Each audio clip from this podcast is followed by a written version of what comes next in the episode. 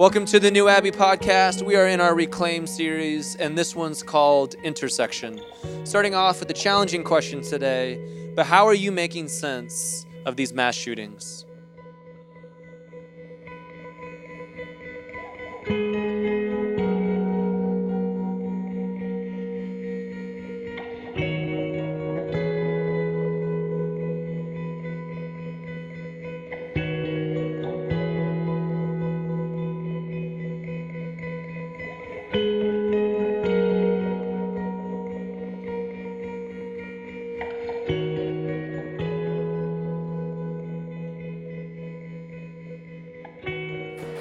Have a little joint sermon Sunday tag team duo WWE status going on today. It's fine. It's gonna be good. How's it WWE? Why is it not WWE? Just like we're we're we're wrestling something. Okay, Yeah, I can do that. it's gonna be good. I like it.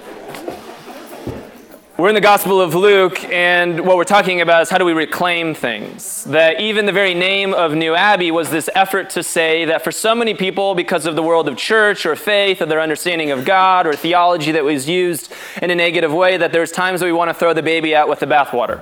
Where we've been hurt by something, so we say to ourselves, well, I guess because we've been hurt by that, then there's nothing for me in Christianity.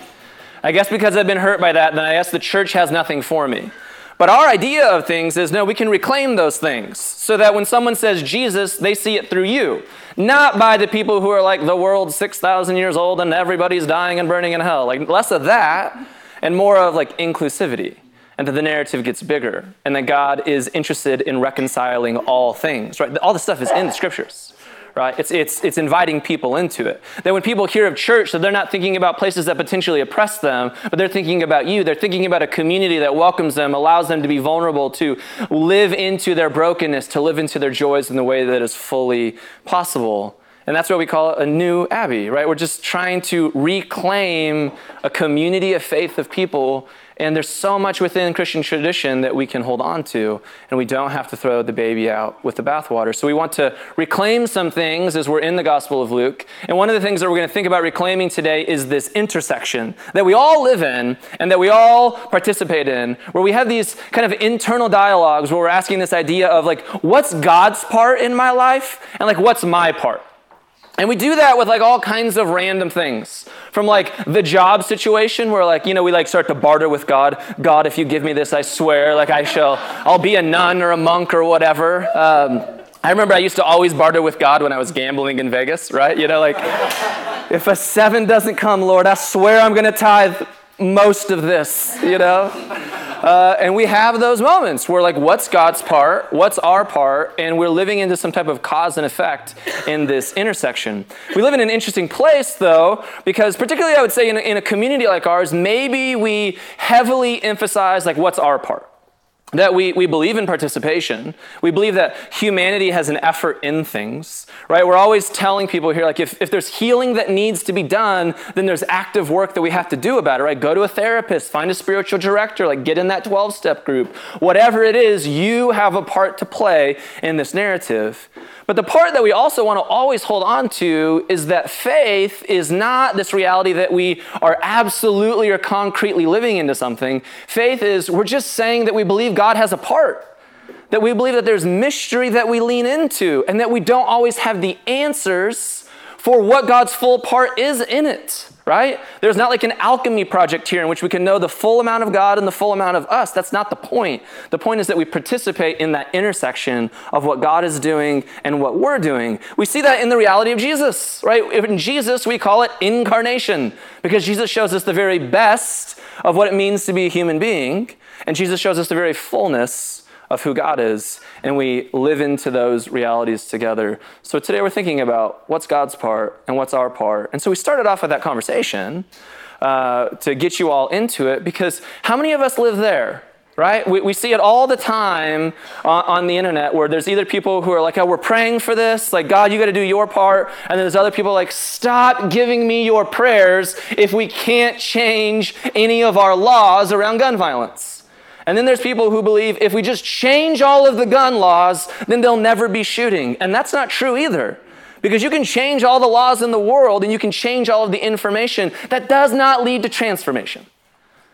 And so we need God's part in the conversation and we need our part in the conversation if we're going to address things like the Israeli Palestine conflict, if we're going to address things like mass shootings in our country, if we're going to address the internal war and dialogue and pain that we have going on.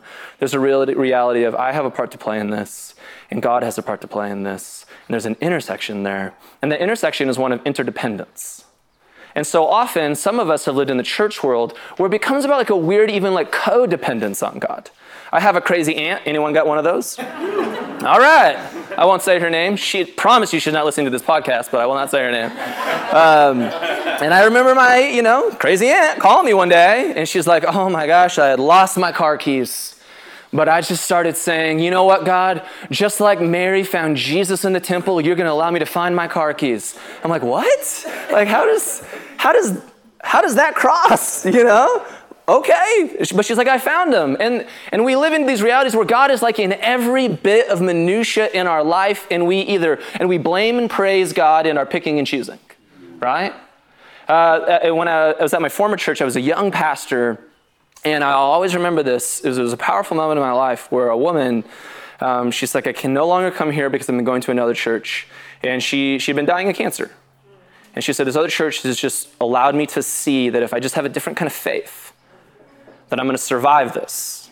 And so I need to leave this place, and I'm giving up all of my doctors, and I just know that when I step into that faith, I'm going to survive. And she died, leaving behind her three kids and her husband who were angry at God, who were angry at the church. I remember showing up to the hospital room with her lifeless body, and there's these other pastors, they're praying for resurrection. And you're just like, that's unhealthy. We should have faith. We should believe that God has a part. But God also gives us like brains and reason and science, and history is moving forward for a reason.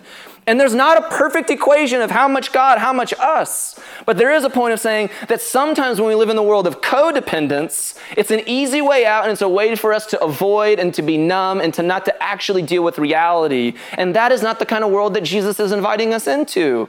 It's not about a kingdom one day when you die and you get to press the elevator button up. We say that in here all the time. It's about a kingdom that is now and active and alive, and we are participants in this reality that God has for us. And yet, some of us live completely in independence. We don't really even imagine the God part in any of this. And we believe that we are the masters of our own destiny. And it's amazing how your power and your privilege can make you believe that you are the master of your own destiny. There is a reason that Jesus calls out two major groups all of the time the rich and the religious.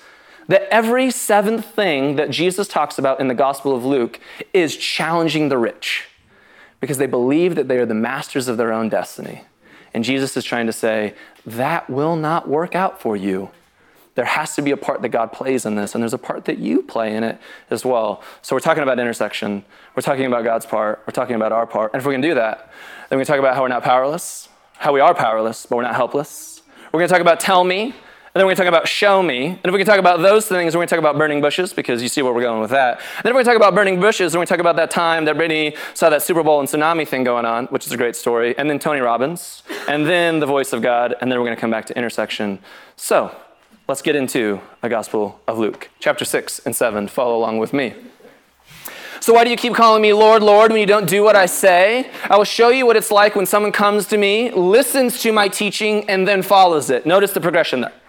When someone comes to me, when they're choosing to see that God has a part in this thing, right? When they listen to it, and then they actually have an action item around this thing. They're not sitting casually by, but they recognize there's a God part and there's a you part in the equation. It's like a person building a house who digs deep and lays the foundation on solid rock, and when the floodwaters rise and break against that house, it stands firm because it's built well. But anyone who hears and doesn't obey is like a person who builds a house without a foundation. When the flood sweep down against that house, it will collapse into a heap of ruins. Then Jesus goes on in chapter 7 and says this When Jesus had finished saying all this to the people, he returned to Capernaum. At that time, the highly valued slave of a Roman officer was sick and near death. When the officer heard about Jesus, he sent some respected Jewish elders to ask him to come and heal his slave. So they earnestly begged Jesus to help the man. If anyone deserves your help, he does. Let me, let me try reading English again. If anyone deserves your help, he does, they said, for he loves the Jewish people and even built a synagogue for us. So Jesus went with them. But just before they arrived at the house, the officer sent some friends to say, Lord, don't trouble yourself by coming to my home, for I am not worthy of such an honor. I am not even worthy to come and meet you. Just say the word from where you are, and my servant will be healed. I know this because I'm under the authority of my superior officers, and I have authority over my soldiers. I only need to say go, and they go, or come, and they come. And if I say to my slaves, do this, they do it. When Jesus heard this, he was amazed. And turning to the crowd that was following, he said, I tell you, I haven't seen faith like this in all Israel. And when the officer's friends returned to his house, they found the slave completely healed. So Jesus tells us before Jesus shows us, and we talk about this reality a lot in the Gospel of Luke, that Jesus tells us as we finish out on the Sermon on the Plain. If you remember like the whole narrative of what's going on here, Jesus is setting up what God's part is. What God's part is, is reminding us as human beings of our true identity. That God is always trying to remind us that at the end of the day, we were made good. We say it in here all of the time that the Bible starts in Genesis 1, it did not start in Genesis 3. It starts with the narrative that you are good, you are good, you are good, you are good. And what God is trying to reconcile in the world is not all of your sin, but redeeming the reality that you're good. That's a very different narrative. That doesn't mean that you discount sin. That doesn't mean that you discount brokenness and hurt. That's just not where you start in the story. So Jesus' narrative starts with God calling over him, You are my son, whom I love, and with you I'm well pleased. And then in these Beatitudes we see in the beginning of the Sermon on the Plain, Jesus starts by saying, What? Blessed are the poor, blessed are those who mourn, blessed are the weak. Why does Jesus do that? Because God can do for us what we can't do for ourselves. Sometimes we have an inability and a lack of capacity to see who we truly are. And we've been told narratives of what we're not. And the story of Jesus is I want to bless the lowest of the low so that you all can see that you're made in this image of God. I want to bring up the low and bring down the high that you can see that you are human beings. Uh, I'm a part of a 12 step program. I've been a part of a 12 step program for years in my life. And you start off in 12 step by admitting that you are powerless. You, uh, there's a prayer that I say every day God, do for me what I can't do for myself. There's a reality that I've seen in my life and that I've seen in the lives of other people that there's a need for a higher power, is how they talk about it in 12 step language. There's a need for something beyond yourself. And statistically, they find that when people move towards a higher power, when they move towards a reality that they are not the masters of their own destiny, just statistically speaking, they are more likely to deal with their addiction in healthy ways. Not perfectly, but they participate in an imperfect process where they actually help themselves. And so we start off with this reality that we're powerless and that God reminds us of a greater identity. But just like in the Sermon on the Plain, then Jesus gets into things of, but you're not helpless. You actually have a part to play in this narrative. And so Jesus says, if you can believe this about your identity, if you can believe that you're a son or daughter of God, if you can believe that you are intrinsically loved, not by what you do and what you don't do, or what you ought to do, or what you should do, or any of that stuff, you're just loved because you're human then maybe you can begin to see these realities in other people as well. And then just Jesus invites us into this participation of language like love your enemy. Don't judge people. Don't condemn. Forgive. And the only way you're ever going to do that is if you love yourself. And you stop judging yourself. And you stop condemning yourself. And you're able to forgive yourself. And so there's a part that God plays in this in reminding us of who we are. And then there's a part that we play in it of saying, yeah, God, I'm going to participate in these realities in a different way. That we may be powerless. There may be things that God can do for us that we can't do for ourselves. And we're not making an equation by that, right? We're saying we live into that reality every day, and sometimes it's perspective over time that gives us a better reality of what was God's actual part and what's our part. But the point of it is that we're just living into that thing. It doesn't matter what the percentages are. What matters is that this is the reality that we're living into, that God does care and God is participating, and that we should care and participate as well. So Jesus sets this up to the entire Sermon on the Plain, and then it's fascinating what happens next. That this story of the centurion is the first story that Jesus shows us after he sets all these things up. And why is that? Imagine you're one of Jesus' followers, and you're probably Jewish, and you're following this rabbi, and Jesus has just said, like, I'm to give you a new identity, and what an identity you need because you have been oppressed by every superpower for the last thousand years, and you've been beaten down, and your country is occupied right? And so you need a little identity reshaping and lifting and letting you know that you are good and that you are valued and that God is doing something here. And then Jesus has just told you to love your enemies. And the very first person who interacts with Jesus out of all of this is the person who's been occupying your nation state.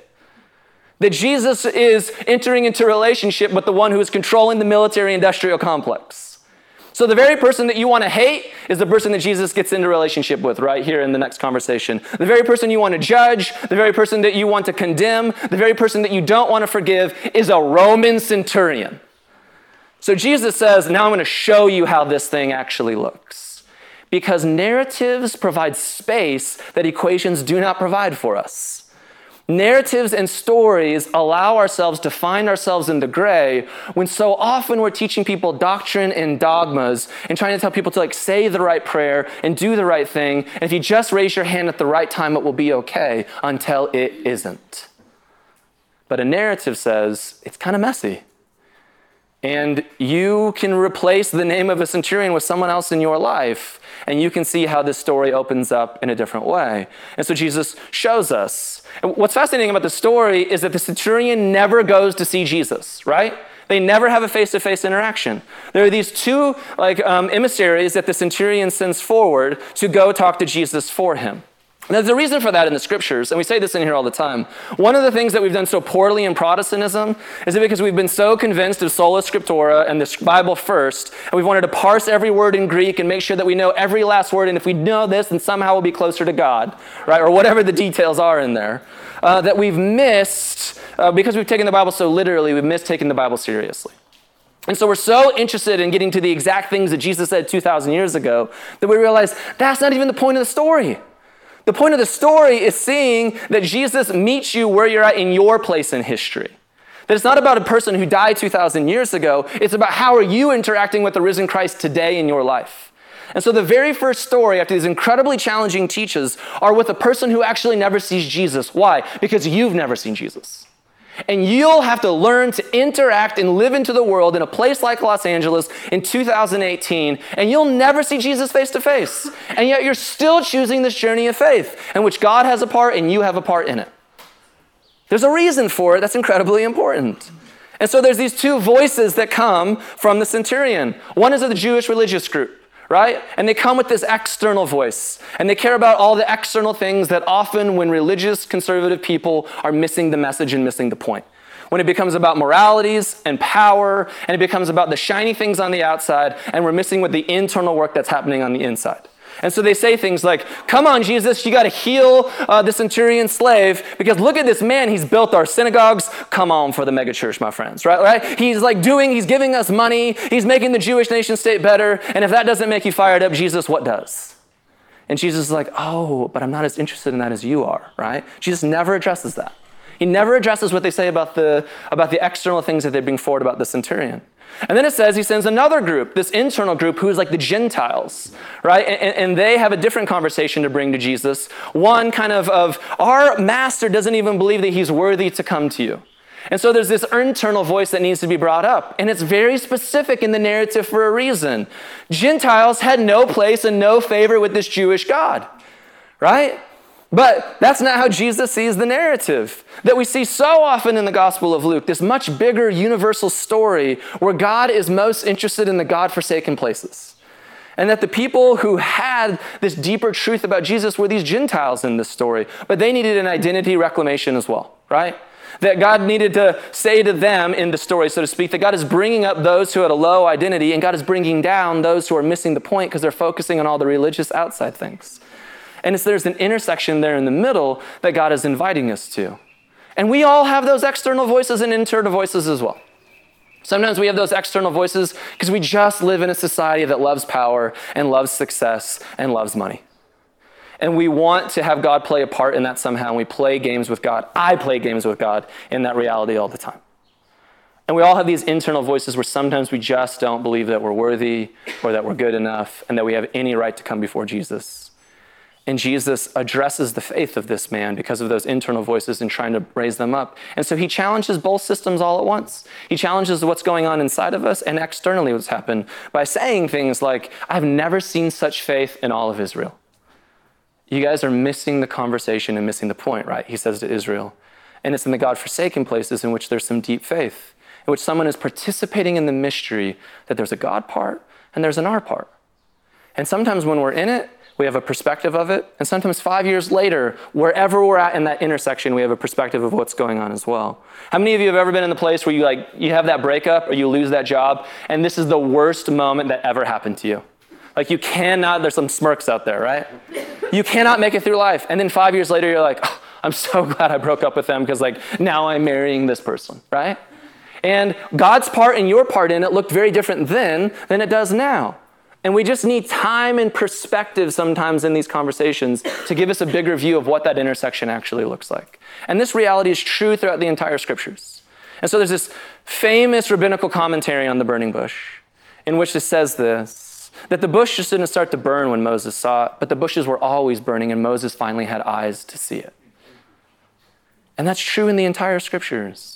That sometimes the bushes are burning all around us, that God is at work all around us. But in those moments of any intersection in our life, that doesn't mean that we can clearly see it, but that doesn't mean that God's not a part of it. So, Corey and I, this isn't for noise, by the way, it's for the podcast, in case you're like, I can't hear. Um, we were talking a lot about this this week, and uh, about how Jesus uses all these narratives because narratives are big enough to hold multiple stories. And if we see ourselves in a narrative, then we can make sense of it for 2018 in Los Angeles um, instead of 2,000 years ago, right? And so, what does all of this mean in terms of time and perspective um, and external voices and internal voices? Because we live in a society like every single society ever that has overvalidated some external things to keep us from paying attention to what's really important, right? Now more than ever, I feel like we live in a place that tells us what to pay attention to, when, and for how long. Um, that's where the story came up. I was in the airport. I was traveling when the tsunami hit Thailand, right? And it was a moment like that was like the whole world stopped to watch that. Um, it was this wildly massive natural disaster, and so I'm in the airport and trying to keep up on, on what's happening. And um, I'm passing like an ESPN zone, and they have like a TV screen that's like as big as the glass over there.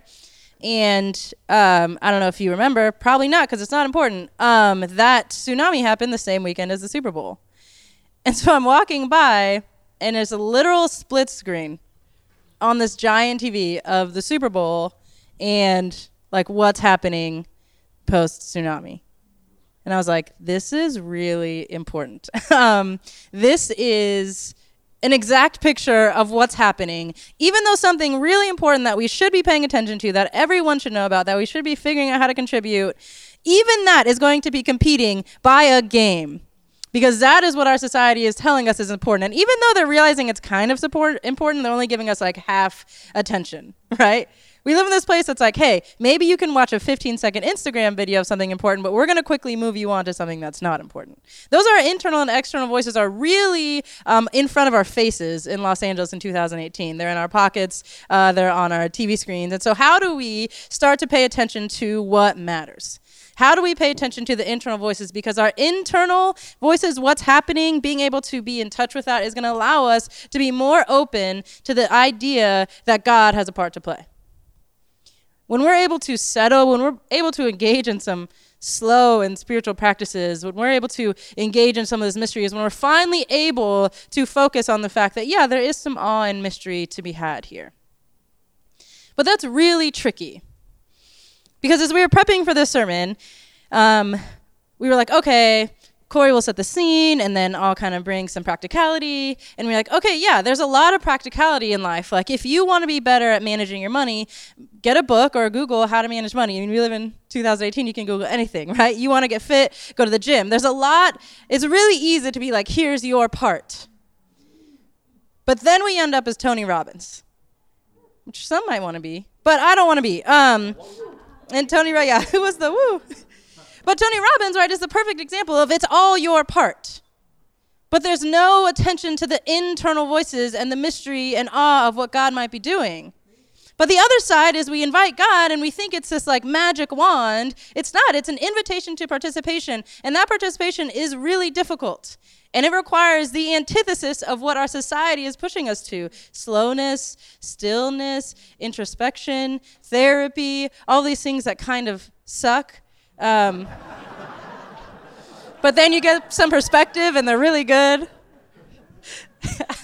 I was going over my notes for the sermon. This probably isn't funny, but um, and I was talking. I was like thinking, just like brainstorming. I was like, yeah, it's not a magic wand. I was like, yeah, magic wand, Harry Potter. I was like, even wizards need to go to school. yeah. So, yeah. Even if you have a magic wand, there's still some participation. Am I right? Oh gosh. One day I'm gonna get through summer without Black Panther or Harry Potter, but it hasn't happened yet.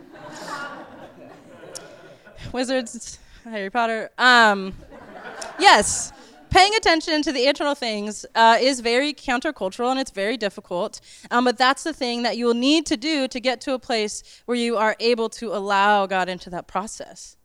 And I think for some of us, myself included, um, after Corey and I were talking, and I was like, yes, practicality, here's all the things people can do. Corey's like, yeah, but what about God's part in it?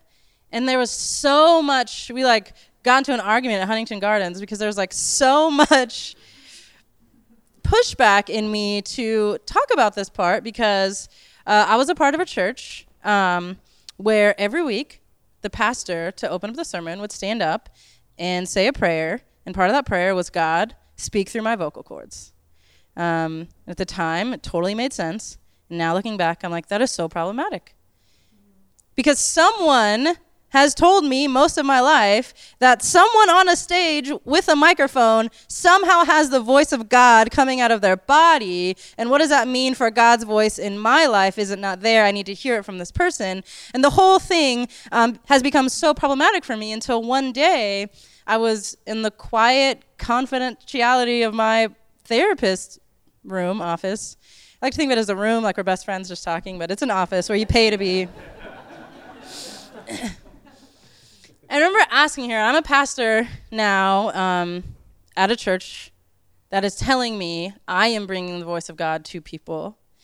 I remember asking her a question I could not ask any other place uh, that I hadn't legally signed something where she wouldn't tell anyone. And I was like, I don't think it's okay that I am the voice of God in people's lives. Does that mean I can't? You know what I mean? And then it's like the whole thing starts to break down. And that was the beginning of the end for me of, you know, like, wait, I don't know if this is right. Um, and so that manipulation, like, there's a lot of things in the church where I feel like have been, ha- have been manipulated for me. But this is something where I feel like I have manipulated for people, and it's very uncomfortable. So now I was like, well, I don't want to talk about God's part. You talk about it.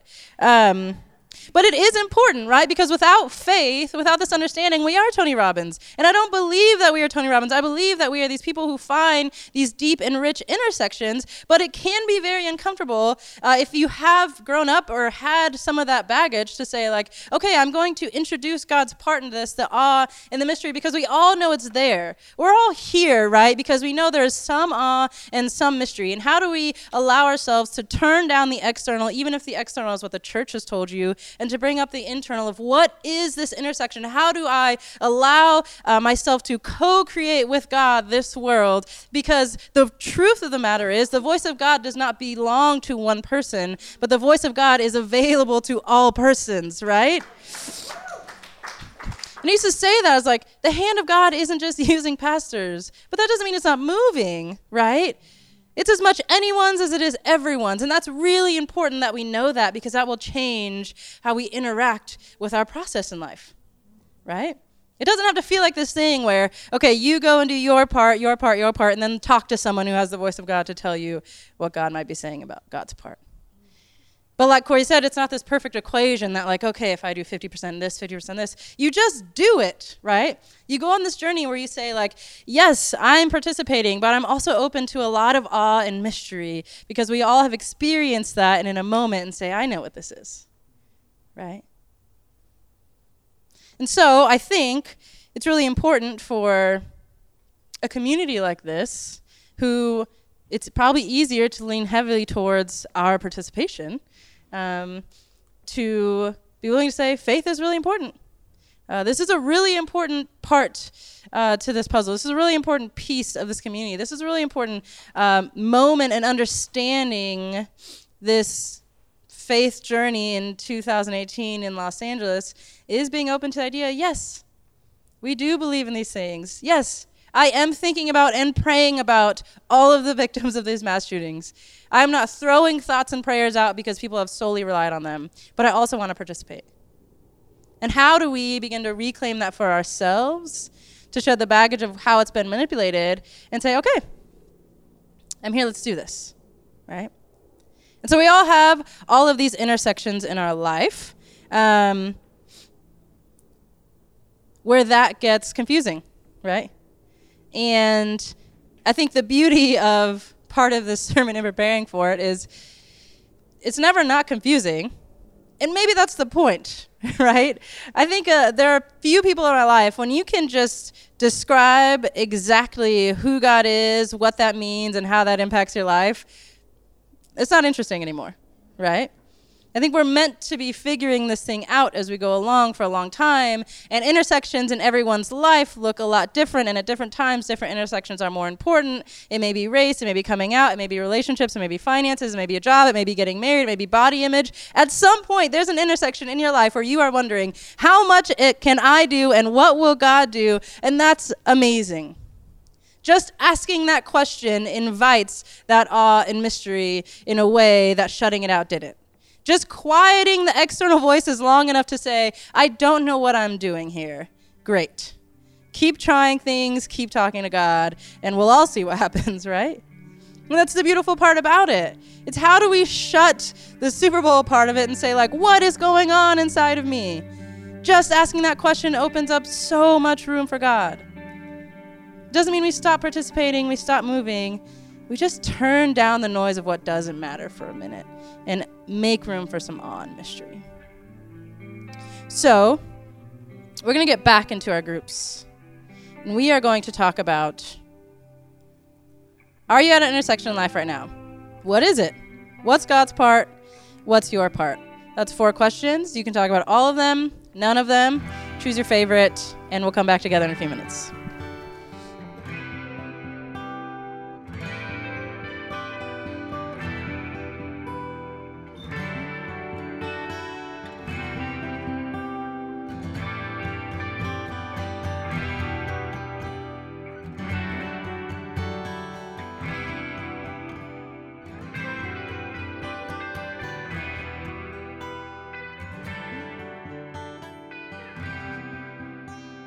Thanks for listening to the New Abbey podcast. For more information, visit us on the web at www.newabbey.org.